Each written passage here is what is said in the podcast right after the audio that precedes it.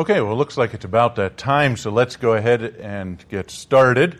Uh, just to make sure everyone's in the right place. This is uh, the noetic effects of sin and the task of biblical counseling. So, if you didn't want to be here for that, uh, why, there's time to get out. But uh, hopefully, you're all here uh, for this this uh, this topic, and hopefully, we can be uh, there can be some profit gained here uh, this morning. Let's begin with a word of prayer. Lord, we're grateful for your grace to us, your manifold grace to us. We thank you for uh, the special grace whereby we have been called and regenerated, our hearts changed, uh, so as to be able to uh, follow the ethical precepts of your word. and also, we thank you for the common graces that accrue to us as well uh, that curb the effects of sin, even among those who are unregenerate. Lord, I ask we uh, that as we study these topics uh, this morning, that we would not only uh, marvel at the graces that you have given to us, uh, but also to seat them properly within a system of theology and of counseling, so that we can be better prepared to help people change. In your name we pray. Amen. Okay.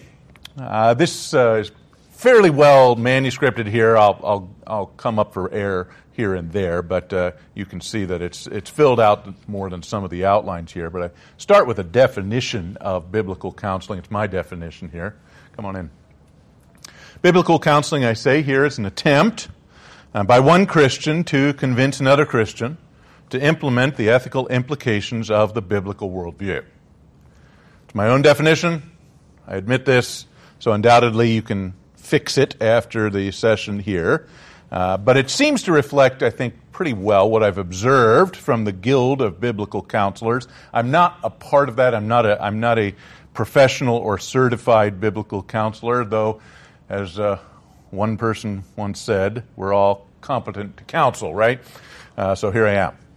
Uh, so, again, biblical counseling is the attempt by one Christian to convince another Christian to implement the ethical implications of the biblical worldview. Now, this is a fairly narrow definition, and it seems uh, to categorically preclude the possibility of proper biblical counseling of unbelievers, since it's one believer helping another believer to implement the ethical implications of the Christian worldview. And in a formal sense, that's true. Total depravity always prevents the success of the comprehensive goals of biblical counseling. Those can only occur in the regenerate. So only members of the community of faith can profit holistically from the counseling exchange. Still, uh, one wonders whether any of the goals of biblical counseling can be realized in unbelievers, and that's one of the questions that will be explored in this session. Is counseling unbelievers uh, uh, is this an example of a, of a round peg going into a square hole, or is there something that we can do in biblical counseling to help those who are unbelievers? It's also evident uh, that the remnants of sin in believers also hinders the effectiveness of biblical counseling among believers. But the anthropology of the biblical counseling community on this matter has not been uniform the anthropology of the converted man, as Thomas Boston called it, is all over the map. And that's going to affect, to some degree, how counseling moves forward. So, divergent views on the lingering effects of depravity have weighed on this matter uh, disparately on the nature of the counsel that's been given by biblical counselors. Okay? It's the goal of this presentation to develop the idea of noetic depravity, that word noetic, for those of you who perhaps are wondering what that is, from the Greek word nous, incidentally, the same word from which we get the word nouthetic, right? So, the mind. So, uh, so it's the effects of depravity on the mind in both the regenerate and the unregenerate, and then offer some practical implications for the counseling task. The specific research question that I'm addressing here is this To what degree do the noetic effects of sin, the effects of sin on the mind, inhibit successful biblical counseling? And a couple of sub questions here. First, how debilitating is depravity on the unregenerate? His, pers- his capacity to change in his own behavior. And is it ethical for a biblical counselor to encourage an unregenerate man towards moral improvement apart from faith? I've heard that on many occasions, uh, that it's not appropriate to counsel an unregenerate person towards moral ends, lest we engage in therapeutic moral deism. So a little bit more on that as we come along. Is, is, that, is, that, is that the case? Can we ever tell a bad person who is unregenerate to be good? My tentative initial answer is yeah, you can do that. Secondly, what are the continuing effects of depravity on the regenerate? And consequently, what are the roles, respectively, of the individual himself the Spirit and our Lord Christ in achieving victory over sin habits addressed in biblical counseling. How is it that we progress in sanctification? Based on who we are in Jesus Christ. And how does that work? So it's the purpose of this presentation to offer some informed answers to these and, and other related questions. I want to start here with a statement by B.B. Warfield I'm trying to seat, like I say, seat counseling here within the broader question of systematic theology. That's my area. I'm not a practical theologian uh, in, in, in general. I, I, teach systematic theology. Nonetheless, there's practical implications. Hopefully, I'm uh, capable at least of, of seeing some of them. B.B. Warfield once noted that the discipline of systematic theology might plausibly be called philosophical theology without any loss of meaning. By saying this, he maintained that, the Christ, that Christian theology, being a comprehensive ideological system according to which all truth may be established and measured, is by its very definition a philosophy, complete with a distinctive ontology, God is, and all other being is derivative and analogical of Him. There's a distinctive epistemology, God has spoken, Firstly, in creation, but most, more specifically in the sufficient scriptures. And then also axiology or ethics. God has provided an ethical code, comprehensive ethical code, of conduct in human conscious, conscience, and then specifically through these same scriptures. So all of the elements of a philosophy are resident within systematic theology. That's what he means when he says if you're going to talk about systematic theology, you're actually talking about systematic philosophy as well. As sometimes that, that grates on, on the ear. But I think he makes a very important point. Because, like all philosophical systems, the validity of the Christian system can be measured by its ability to supply transcendentals for all that is. It can successfully explain the world we're in. And secondly, by its coherence or perfectly conformity to itself to its own stated principles. So there's coherence here. Indeed, we may rightly argue that the Christian system alone, among all of its competitors, successfully passes these tests. That's in a nutshell what's sometimes called the transcendental argument for God. It's not properly an argument that supplies uh, uh, incontrovertible evidence for the existence of God. No presuppositionalist, presuppositionalist will allow that but rather it's an observation that no theory besides the Christian one accounts for the world in which we live in any sort of consistent way. And what this means for our discussion is that the ethical component of Christianity, the third and most derivative element of any uh, philosophical system, is properly sensible only to those who have accepted the first two. You have to accept the fact that God is, and that God is, has spoken before we implement what He tells us to do, our ethic. So if God is not, and if He has not spoken, then there's really no reason to do what the Bible says. So as Christians, we ought always act in conformity with this standing presupposition. God is, God has spoken authoritatively and inerrantly in the Protestant scriptures, and therefore we should do what it tells us to do. And that's the essence of biblical counseling do what the Bible says. Somewhat bluntly there. Those who do not first submit to Christian ontology and Christian epistemology have no logically binding reason to embrace the Christian ethic, and in fact are prejudiced against it. Paul makes this very clear in Romans chapter 1 and chapter 2, right? Uh, familiar with the passage? God is revealed from heaven, He has made it plain to them who he is, what he expects. He has made it plain. They are clearly seen. They are understood by what has been made. They knew God. They had, they had God in their grasp, and yet they suppress him. They exchange him. Multiple times that, that term is used. And not only exchange it for the lie, but knowing that it's a lie, right? Verse 32. That's sort of after, after a long list of ethical errors. There's this conclusion here that although they know God's righteous decree, that those who do these kinds of things deserve death, they not only continue to do these very things, but also approve of those who practice them. Chapter 2 goes on to say why. Because they have the law of God written upon their very hearts even if they don't even have the Bible. They have this law of God written upon their hearts. So they had in their grasp an ontology, an epistemology that, if followed, would lead to an appropriate axiology or ethic, but they don't do that uh, because of depravity. Okay? And that's, that's the problem. So they suppress the truth, exchange it for a lie. And we'd recognize then that the chief problem of the unregenerate man is not ethical per se, it's pistical, it's, it's a faith issue. He does not submit in faith to the God who is and who has spoken. And so, any ethical exhortation by a counselor without first addressing the pistical problem, the problem that they don't believe in God and what He has said, will produce at best a tepid response and might even have the unwanted effect of occluding the gospel.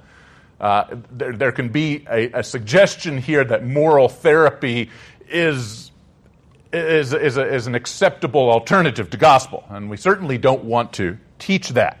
Okay? So, what then are the effects of depravity on the unregenerate? Well, from the foregoing, it's clear that the effects of human depravity on the unregenerate are not such that they're unaware of God or oblivious to his expectations. They know God. They know what he's like. They know what he expects. So the situation is much worse than this, right? The unregenerate are self consciously hostile towards what they plainly and clearly know about God and his demands.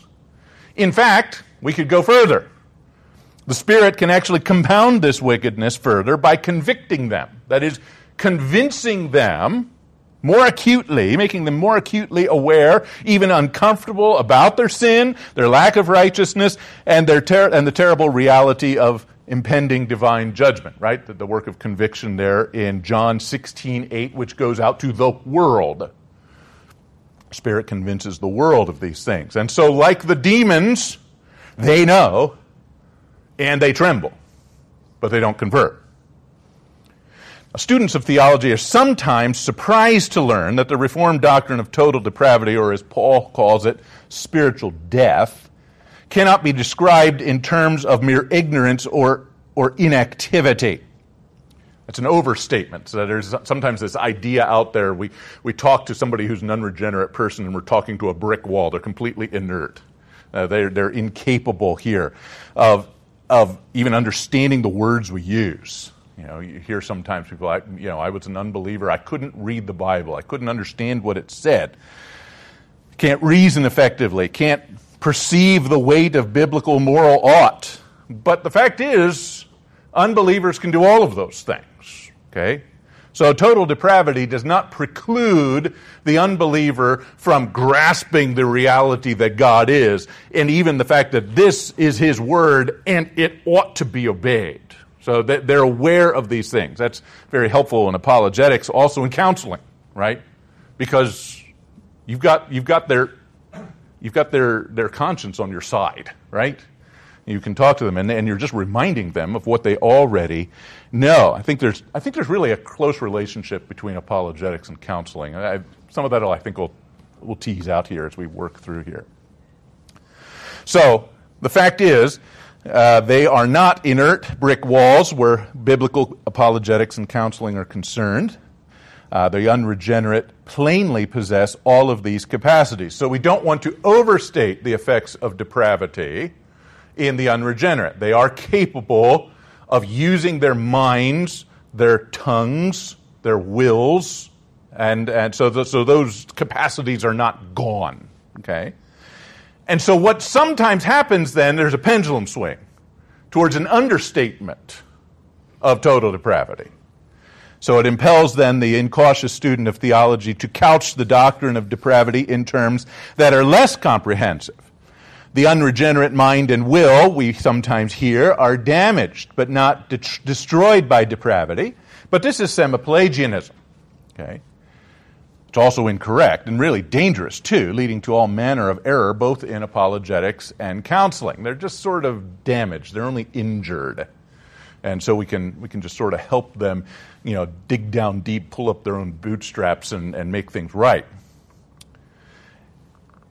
Rather than seeing the idea of depravity as monolithic in its effects, rendering the believer uniformly damaged but not destroyed, I think it's better to argue that the effects of depravity are wholly destructive of certain human functions, that is, faith in God.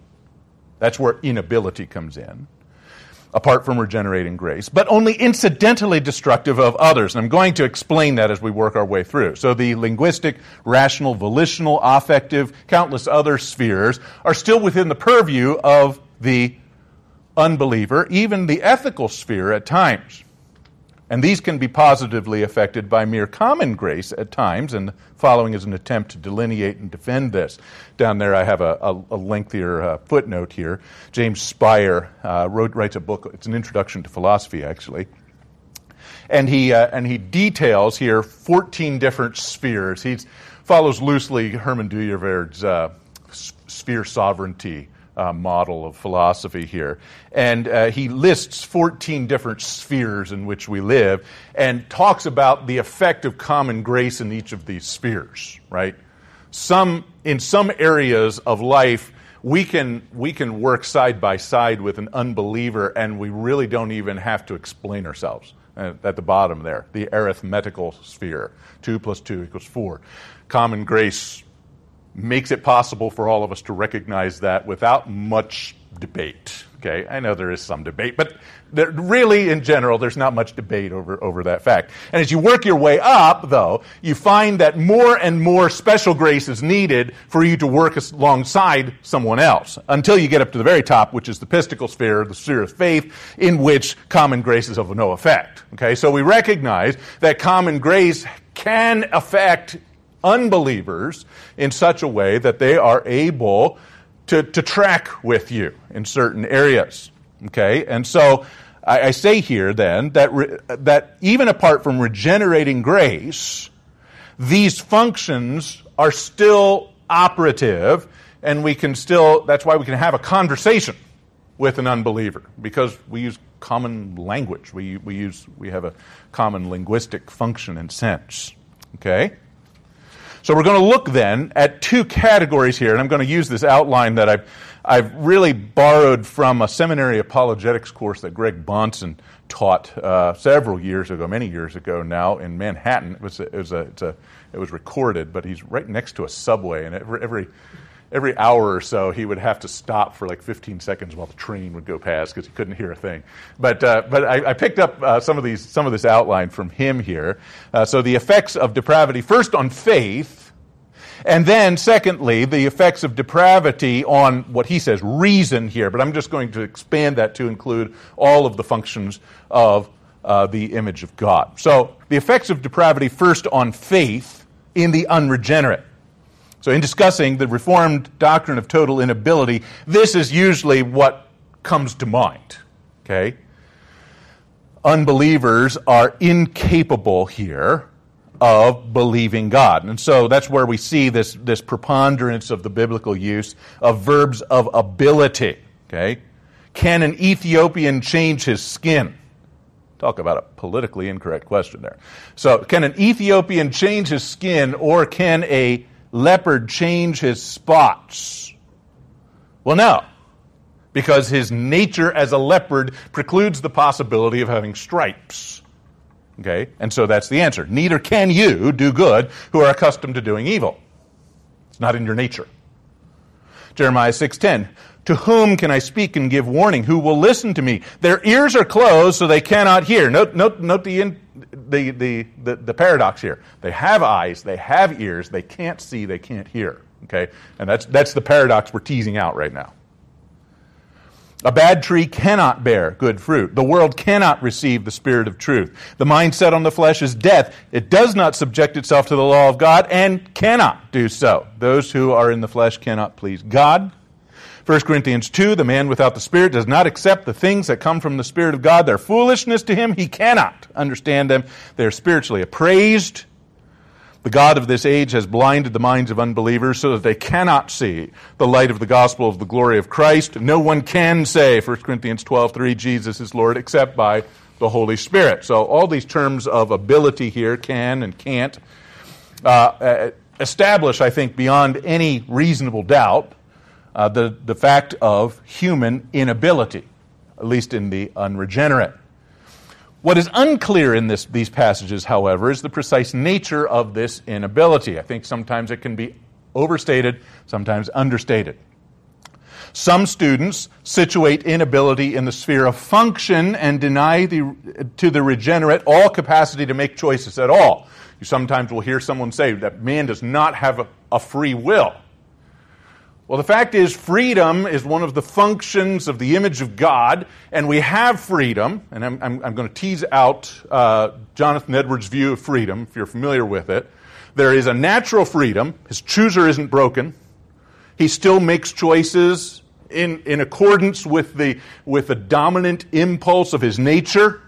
So he makes choices freely, okay? But he has moral inability. That is, it's not his chooser that it's broken, it's his nature, his heart that's broken.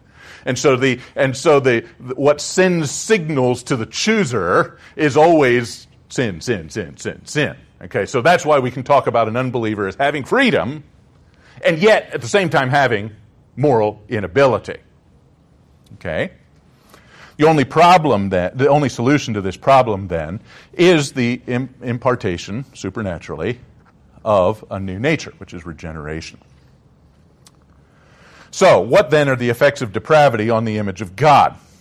Well, we've already started on that. So, man's capacity for freedom remains intact after the fall, and this is a microcosm then of the effects of depravity on the whole image of God in man. All of the functions of personhood that make humans analogs of God that is, a capacity for reason, freedom, purpose, affection, spirituality, self consciousness, linguistics, uh, morality. We could probably add to this list. These are retained by the unregenerate man, at least in some sense, or he would cease to be human. These are definitional of humanity, of, of personhood. We are in the image of God. We are the image of God, in fact and it seems to be resident within these functions of personhood. So the language of total inability is for this reason inappropriate here. Okay? When we're talking about the realm of faith, inability is the right word. When we're talking about these capacities, these functions of personhood that we retain because we are persons in the image of God, we aren't talking about inability in an absolute sense, because people are still able to talk, they're still able to think, they're still able to reason, they're still able to make choices, they're still able, able to love and hate. Okay? So these, these capacities remain intact.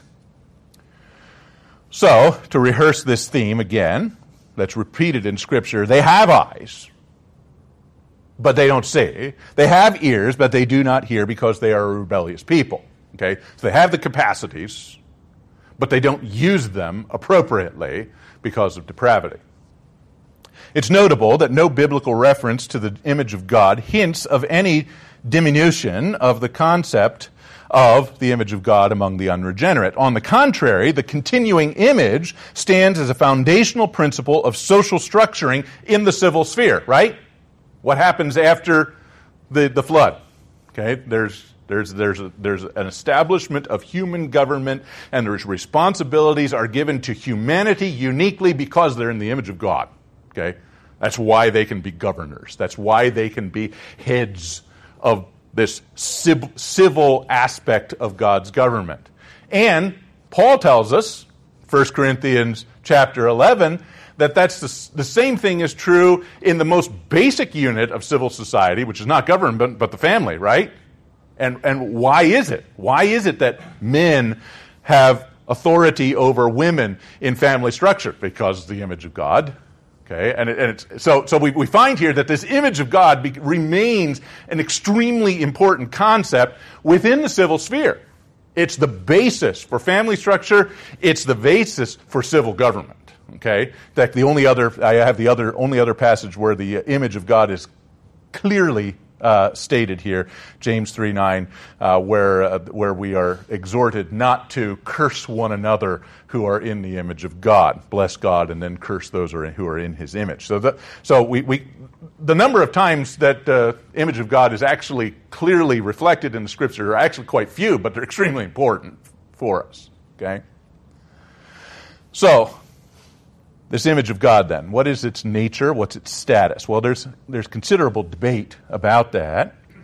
The understanding that commends itself for its ability to harmonize depravity with the salient text we've looked at is that suggested by Jonathan Edwards, which we just looked at here, and explained further by John Murray, who has an outstanding article on this topic. There's actually two books that have come out recently that have reflected this view of the image of God, and I think very well. John Kilner's Dignity and Destiny, and Owen Strachan, whose book just came out here last year, Reenchanting Humanity, A Theology of Mankind. I really recommend all of those uh, to you. I think they, they really have a handle on this image of God topic.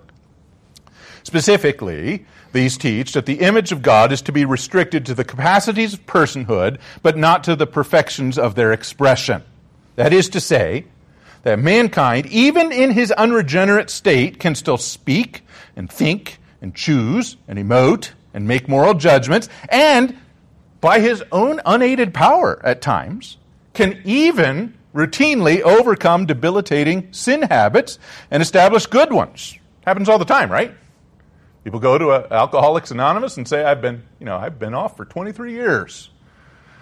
So, so, so it is possible even to implement some of these, these moral ideas uh, with, without divine assistance, at least in terms of special grace. I think there is always divine assistance here whenever grace is involved, even common grace. Uh, but they are not even believers. But what he can't do, can't do, is incline his heart toward God so as to do these things righteously, or stated more precisely in Isaiah 64, all their righteousness is, all of their incidental conformities to God's expectations, which they sometimes exhibit, all of those are as filthy rags. They're non meritorious. Okay, they're not they're, they're of no, no value to him in the big picture. So the functions of personhood are affected by depravity, which colors every aspect of human existence, so that man's linguistic function is such that he cannot help but speak evil. But that's not because there's something wrong with his tongue, per se, his linguistic instrument here, any more than his chooser was broken above. Rather, he speaks and chooses evil because the mouth speaks out of that which fills the heart, bringing out of his evil treasure that which is evil. This is what I mean by saying that his linguistic function is damaged incidentally or indirectly by depravity. So his tongue is not broken, his chooser is not broken. Rather, that which informs it is broken, absolutely broken. His nature, his heart. Okay? I think all of this becomes quite important for us, this distinction, because I think it explains a lot of areas of theology, but, most specifically here for our topic here, counseling. In anthropology, it offers a credible explanation how mankind may be treated in the Bible as simultaneously as both having freedom, the ability to choose according to his most dominant impulse, and also inability, the incapacity to choose that which is truly good. I mean, the fact is, no person whether that be a human, an angel, or even God, has absolute freedom. That is, the ability to choose contrary to his nature. God cannot lie, right? It says there, right in Titus. Why not? I thought he was omnipotent. Well, yes, he can do anything in keeping with his own nature, character, and decree. He just can't do anything willy nilly. Okay? Same thing is true with us as humans. An unregenerate person is incapable of doing that which is good because the dominant impulse of his nature is such that he always does evil continuously. It supplies, secondly, a credible theodicy of God's just condemnation of persons who are incapable of exercising faith. Sometimes that's a, that's a hard question, right? How is it that God is going to judge people who are incapable of believing Him in the first place? It doesn't seem quite fair. But the fact here is that the ethical basis of judgment for sin is not man's failure to do what he cannot do per se, but his willing participation in what he knows that he should not do, and his, we could add to this, his refusal to do that which he knows he ought to do.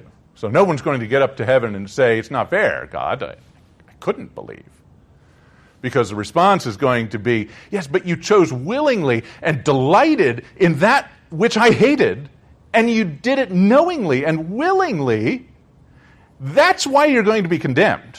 Not because you were incapable of the opposite per se, but because you gladly and willingly did that which I told you not to do, and you know it. That's the basis for judgment.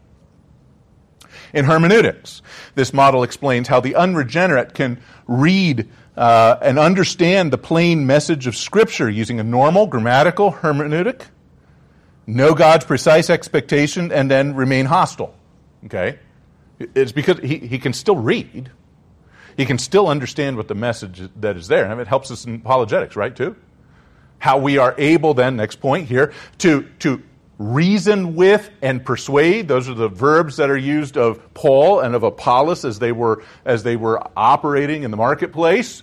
They were able to reason with and persuade unbelievers with their apologetic. How were they doing that? I thought, I thought, they, I thought these people had inability. They were brick walls. Well, no.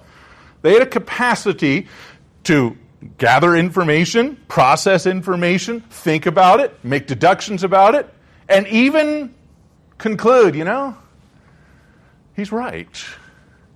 But of course, that last step of welcoming it and embracing it and submitting to it is something that the sphere of faith, that's not something that Paul or Apollos could accomplish. Only God could do that. Okay? So it explains then how apologetics works, how hermeneutics works, and then it also explains how counseling works, right?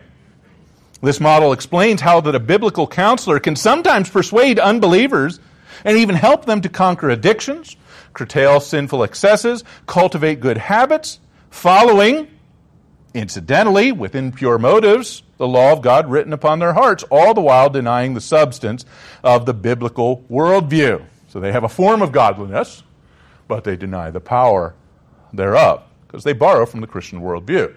So, what are the implications then of the effects of depravity on the unregenerate? Okay, well, we've seen above that a biblical counselor can successfully persuade an unregenerate person to reform his behavior. Okay, but the question is, is that a good idea? One runs the risk, to use a popular phrase, of perpetrating ther- therapeutic moral deism as a substitute for the gospel. Okay? You can perhaps suggest to the, to the unregenerate person that all you need to do is clean up your life and God will be happy with you, and you know, completely shortcut around the, uh, the gospel message and, and ignore it. Well, we can't do that. But is it possible, even if someone who is an, is an unbeliever and does not submit to the truth of Scripture, that you can at least compel them or co- persuade them uh, to, to clean up their life. Is that, a, is that an appropriate thing to do? Well, I'm very deeply concerned about replacing the gospel with therapeutic moral deism. I don't know that it necessarily follows that any encouragement of an unbeliever to do the right thing is necessarily for that reason wrong. Okay, I think that perhaps may be an over overreaction here. So, number one, if the biblical counselor remains resolute in his stance that moral therapy is not the greatest need of the unbeliever, and that all of his reforms, while real and good, are as filthy rags before God, the biblical counselor, I think, may in good conscience recommend good behavior to the unregenerate, acting as an agent of God's common or civic grace. And in so doing, the counselor can play a legitimate role in establishing a society where all may live in peaceful and quiet lives in all godliness and holiness. You know, we don't want to press our concern about therapeutic moral deism to the point that we promote a society that's filled with violent people, violent husbands, and, and recalcitrant children. We actually want to tell them, be good, okay? Even if you're doing it for the wrong reasons, be good, okay? That's an appropriate thing as dual citizens in God's manifold government, we have a responsibility not only to prepare men for the kingdom to come, but also to live morally, soberly, righteously, neighborly, with integrity, civility, industry in the present age. This is not a betrayal of evangel- evangelistic principles, but a recognition that God's government features legitimate ends additional to the success of the gospel and the establishment of the church. We could go on on that one, but I'll, I'll leave it. Number two, the believers, actually, it should be unbelievers, the unbelievers' ethical consist- inconsistencies with his own worldview, furthermore, can be a tremendous segue into apologetic discourse. It's the perpetual tendency of pagans to borrow from the Christian worldview when it's convenient to them for their own survival, flourishing, or pleasure, right? Classic example of survival. You know, we talk to someone who believes in evolution ardently, the survival of the fittest, but they, they, they give up their principles rather rapidly when you pull out your handgun and say, okay, I'm more fit than you, um, because that doesn't, they can't live with the implications of their own worldview. And so they, they give them up rather rapidly here. Also, for, for flourishing, you know, many people settle down, right? They stop drinking, stop doing drugs, they settle down with a wife, raise children, get a job, work hard, prepare for the future. And, and they're not believers, they're unbelievers, and you can help them uh, to that end because uh, they, they, they recognize that biblical principles actually do promote flourishing and also for pleasure along the way. Okay? They, they see that. They, we get even into the abstracts. They recognize the, the good and the beautiful and the true, and they, and, they, and they gravitate to these things because that, those things give pleasure. Okay? And so even unbelievers can do this, um, and they do do this regularly, borrowing from the Christian worldview, actually not living in consonance with their own principles, borrowing from the Christian worldview, and that can be a great segue for apologetic discourse. Okay? You're borrowing from the Christian worldview and all the things that matter, you ought to embrace the totality of it and live consistently with it. And it can be a, it can be a, a, a way to uh, introduce then the whole Christian worldview as part of a Christian gospel. Okay, so so even even even when people are doing the right thing for the wrong reason, that can be an, a, a great entree for the gospel. Move then to the continuing effects of depravity on the regenerate. Thomas Boston, I mentioned him just a little bit ago here, in his magisterial book on anthropology, Human Nature in its Fourfold State, dedicates a fourth of the material to understanding sin in the converted man. And this is true because theological misunderstandings about depravity don't end with regeneration. The concern here generally is the overstatement of the effects of depravity in the, rege- uh, uh, in the, in the regenerate. Specifically, I want to go after the persistent scourge of Keswick theology and other forms of easy believism that focus too singularly on justification to the exclusion of regeneration. More on that in a bit that have led some counselors to false understandings that believers remain unchanged and still fully possessed of total inability even after they convert. This is an error that has long plagued corners of Protestantism, really starting with Luther and, uh, and, and you know, all the way up to Tullian Tchividjian, right, and, and a lot in between. Let's talk about this. So, the effects of depravity first on faith. Regeneration cancels total inability. Period. Okay? Regeneration cancels total inability.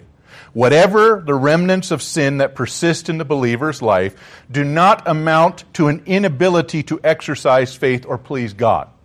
God has rendered us capable of believing, submitting to, welcoming the things of the Spirit of God, and pleasing Him. In fact, it's the blessed state of the redeemed that they are not only able to please God, but are granted a new sort of inability. They cannot persist unchecked in their sins or fail to bear fruit because their nature has changed. They cannot help but grow in grace any more than a baby can help but growing. So, to, so a new kind of inability has set in. Not only can a bad tree not bear good fruit, a good tree cannot bear bad fruit. First John says it this way: No one who is born of God will continue to sin because God's sin remains in God's seed remains in him. He cannot go on sinning because he is born of God. So so we, we find here that there is a kind of inability that believers have. They, they, they cannot continue in sin unchecked. Now, these verses do not imply perfection, but there is a world of gap between inability and perfection that we live in. I think sometimes we, we lose sight of the fact that all of us live between. Okay? These verses imply most emphatically that the believer has undergone a fundamental transformation. The old is gone, displaced by a new creation. The believer has shrugged off the old self and has donned the new self. And this new self, described by Paul as the spirit man, who is in possession of the mind of Christ, and by Peter as this startling phrase here, a partaker of the divine nature. He is energized by the permanent resident influence of God Himself, who intersects with His mind in a necessary and enduring way, supplying spiritual strength for Christian godliness. He is a believer, not just someone who believes. He is a saint, not only someone who does holy things. Okay? It's important here to note that this spiritual strength that God supplies is not, as some suppose, an alien work or an iterative work that works externally to the believer or independently of him. This is a sharp dichotomy that's sometimes taught. And it's routinely expressed in the idea, I hear it all the time, that a believer does not do good works in his own strength, but rather in the strength that God supplies. Okay? It's incorrect. Spiritual strength cannot be so bifurcated Instead, the believer so cooperates with God that divine enablement becomes the believer's own strength to accomplish God's will. It's not as though I'm here, I can't do anything, so God comes, swoops in, and does it for me. That's the essence of Keswick theology, right? I, I'm just going to be a channel. I can't do anything right, so the best thing I can do is just get out of the way. You know, let go, let God. Okay? So that's, that's Keswick theology, this idea that the strength that God supplies is alien and iterative. It comes from without, and it comes occasionally, okay, usually in connection with fillings of the Spirit, for instance. Okay? But that's not, that's not, that's not quite right. We receive from God an enduring stream of strength by virtue of our regeneration and indwelling. That's where our strength comes from.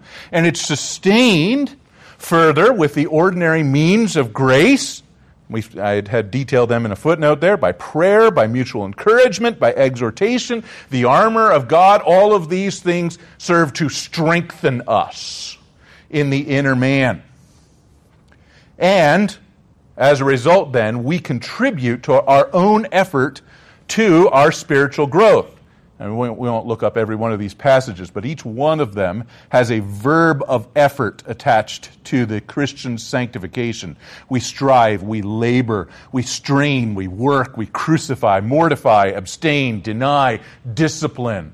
In fact, Hebrews 12:4 startles us here when the author here criticizes his readers for not resisting to the point of shedding blood.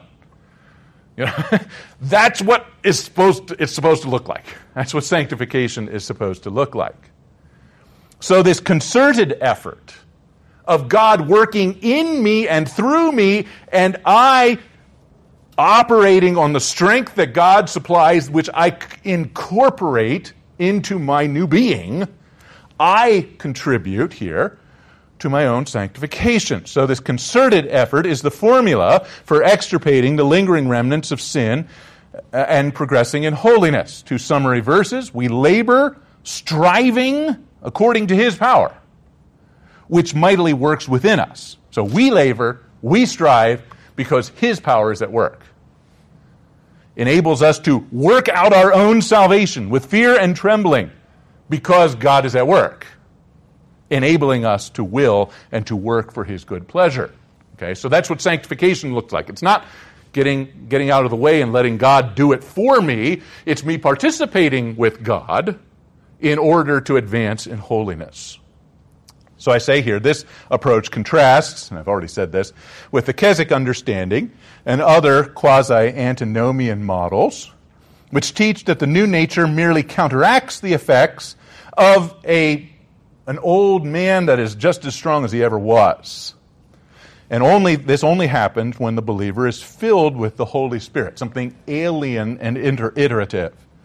I say this errant anthropology of the converted state, in which totally, the totally depraved old man survives regeneration, sometimes results in counsel for the believer to stop striving. It's in some of our songs, right? let go and let God, merely remind ourselves regularly of our justification. Uh, you know, sometimes this, this phrase, preach the gospel to yourselves, now, in, it, in itself is not necessarily a problematic line here, but oftentimes what people mean by it is remind yourself perpetually of your justification. Where it seems to me the, the exhortation in Scripture is to remind yourself that you are regenerate, that you are a new man. So get up and do what's right. Okay, it's not just remember that that, that you know Tullian Tchividjian. I, I know he's sort of fallen uh, from from from from grace in some sense, um, but he had this book, Jesus plus nothing equals everything. Okay, which is true of justification. Jesus plus nothing equals everything. But he said, but the, the, the theme of this book is that's true of sanctification. Jesus, I don't do anything. If I do, that's legalism. Jesus does everything. So I simply get out of the way. And, and, and, and, and, and this, is, this is oftentimes the impetus for, for all these concerns, uh, uh, I think, incorrect concerns about legalism at times. Okay? We are supposed to follow the laws, we're supposed to follow the rules. There's lots of them.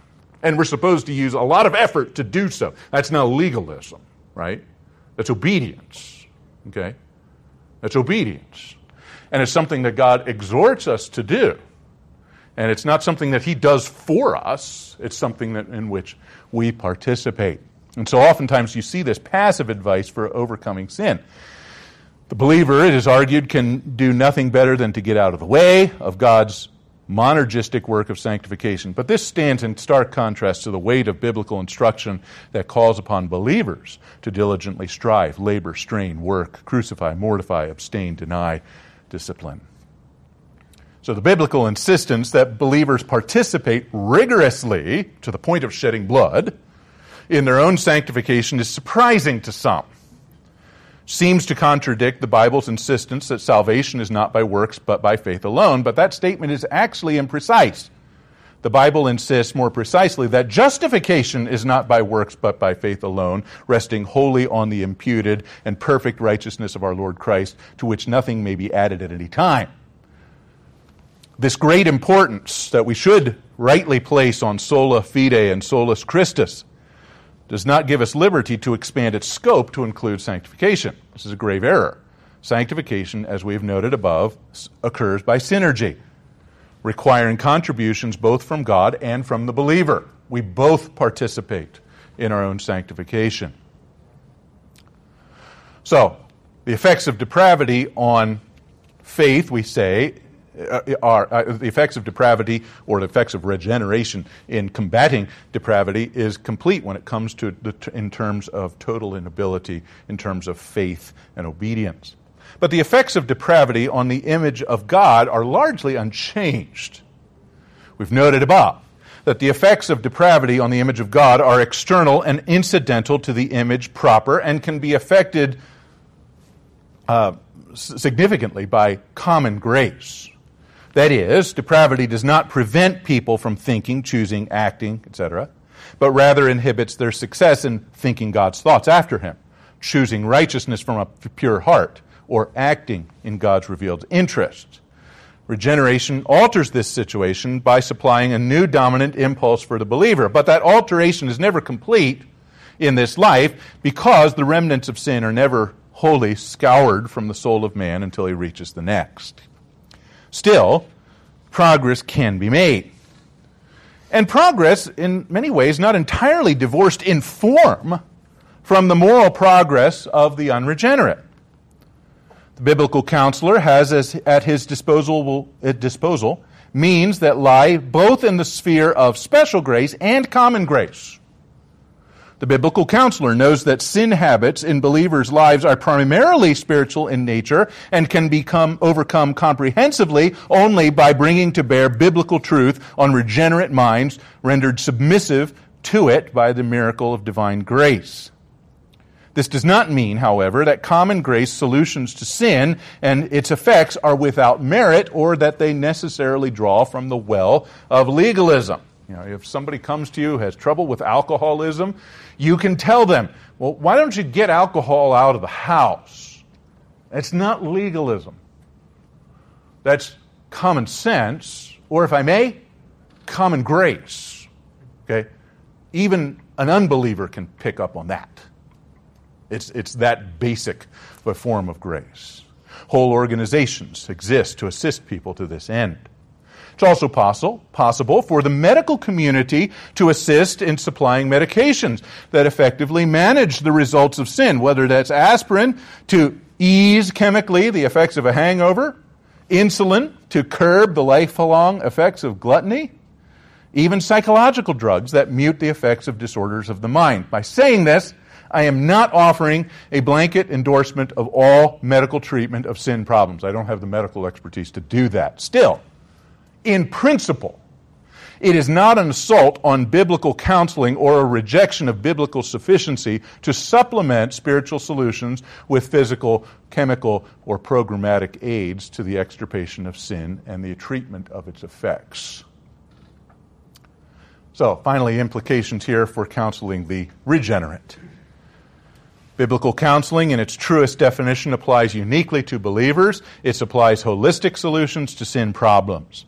Only the regenerate can submit gladly to and with logical consistency to the whole Christian worldview and to its comprehensive ethical standards.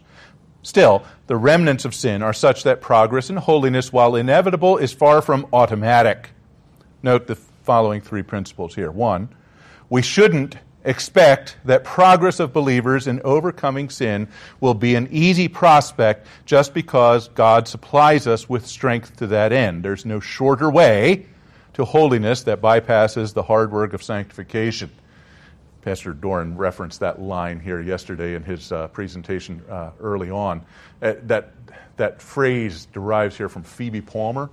Uh, Phoebe Palmer, uh, an early figure in Keswick theology, she was she was a Wesleyan, grew up Wesleyan, um, and in Wesleyanism, it's a lot of striving and striving and failing, striving and failing and striving and failing. Now Wesley did anticipate a day where you could get entire sanctification, even possibly in this life, but he admitted he only knew of one person that he was confident had gotten there. So, so it usually happens at the end of life after a, a, after a long season of striving and failing. And Phoebe Palmer, raised in this, being raised in this tradition, said there's got to be a shorter way. there's got to be a shortcut. And so, untrained, she's reading in her scriptures. She finds that the altar sanctifies the gift. And she says, okay, so the altar immediately and magically sanctifies any gift that you give. So, what do I need to do? I need to lay myself on the altar. Okay, this is the birth of altar theology. Okay. Now, of course, she, she recognizes there is no altar in the Christian church, and so, so what do you do? I, I used to think it was the communion table because everybody went forward. Uh, but but it, was, it, was, it, was, it was because the altar was the community of God's uh, the God's community, the, the, the, community of God's elect. And so you would go to the front of the church and announce your consecration to God. And in so doing, you lay your all on the altar. And at that moment of consecration, you could be elevated into a immediately perfected state. Okay? Now, of course, unlike Wesleyan theology, you could lose that perfected state, and you'd have to get it back routinely by what? Acts of filling. Okay, so every every six months you'd have the spring revival and the fall revival in order to bring you back up to this perfected state. So this this it all comes from this idea that there's got to be a shorter way to sanctification. Okay, but there isn't one. that that was bad exegesis that she engaged in. Okay. Um, there is no shorter way to holiness that bypasses the hard work of sanctification. Just as physical strength increases with diet and regular exercise, so we should also expect that strength that God supplies to the inner man may be cultivated by diet and exercise, that is, the ordinary means of grace, the disciplines of a godly life. Sanctification by merely reckoning on the fact of our justification, or by letting go and letting God, or by anticipating iterative alien fillings of the Holy Spirit will not get the job done. Cultivating godliness involves great personal revol- re- resolve, effort, and time. So we should anticipate that in the counseling task. We should expect, however, that progress can be made. All genuine believers have the capacity to progress in sanctification, and not only this, it is necessary and inevitable that this progress occur. Without it, no one shall see the Lord.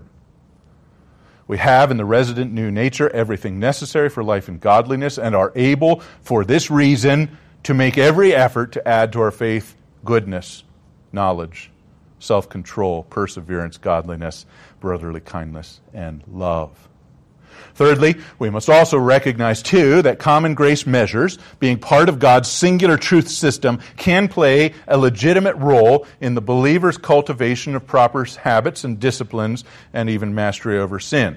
Programmatic efforts to establish good behavioral patterns and even medical aids to curbing habits, addictions, and the lingering effects of sin, while not all of a kind, are not in principle or intrinsically a capitulation to legalism or an affirmation of biblical insufficiency. We could say more about biblical sufficiency, but I want to give a, at least a couple of minutes for questions. Conclusion The modern biblical counseling movement, much as the modern expression of presuppositional apologetics, owes its genesis in no small part to the recognition of and implementation of distinctively reformational principles of hamartiology, doctrine of sin. Continuing study of this neglected head of theology with a view to its implications for discipleship and counseling must continue if the hard fought gains of biblical counseling are to prevail.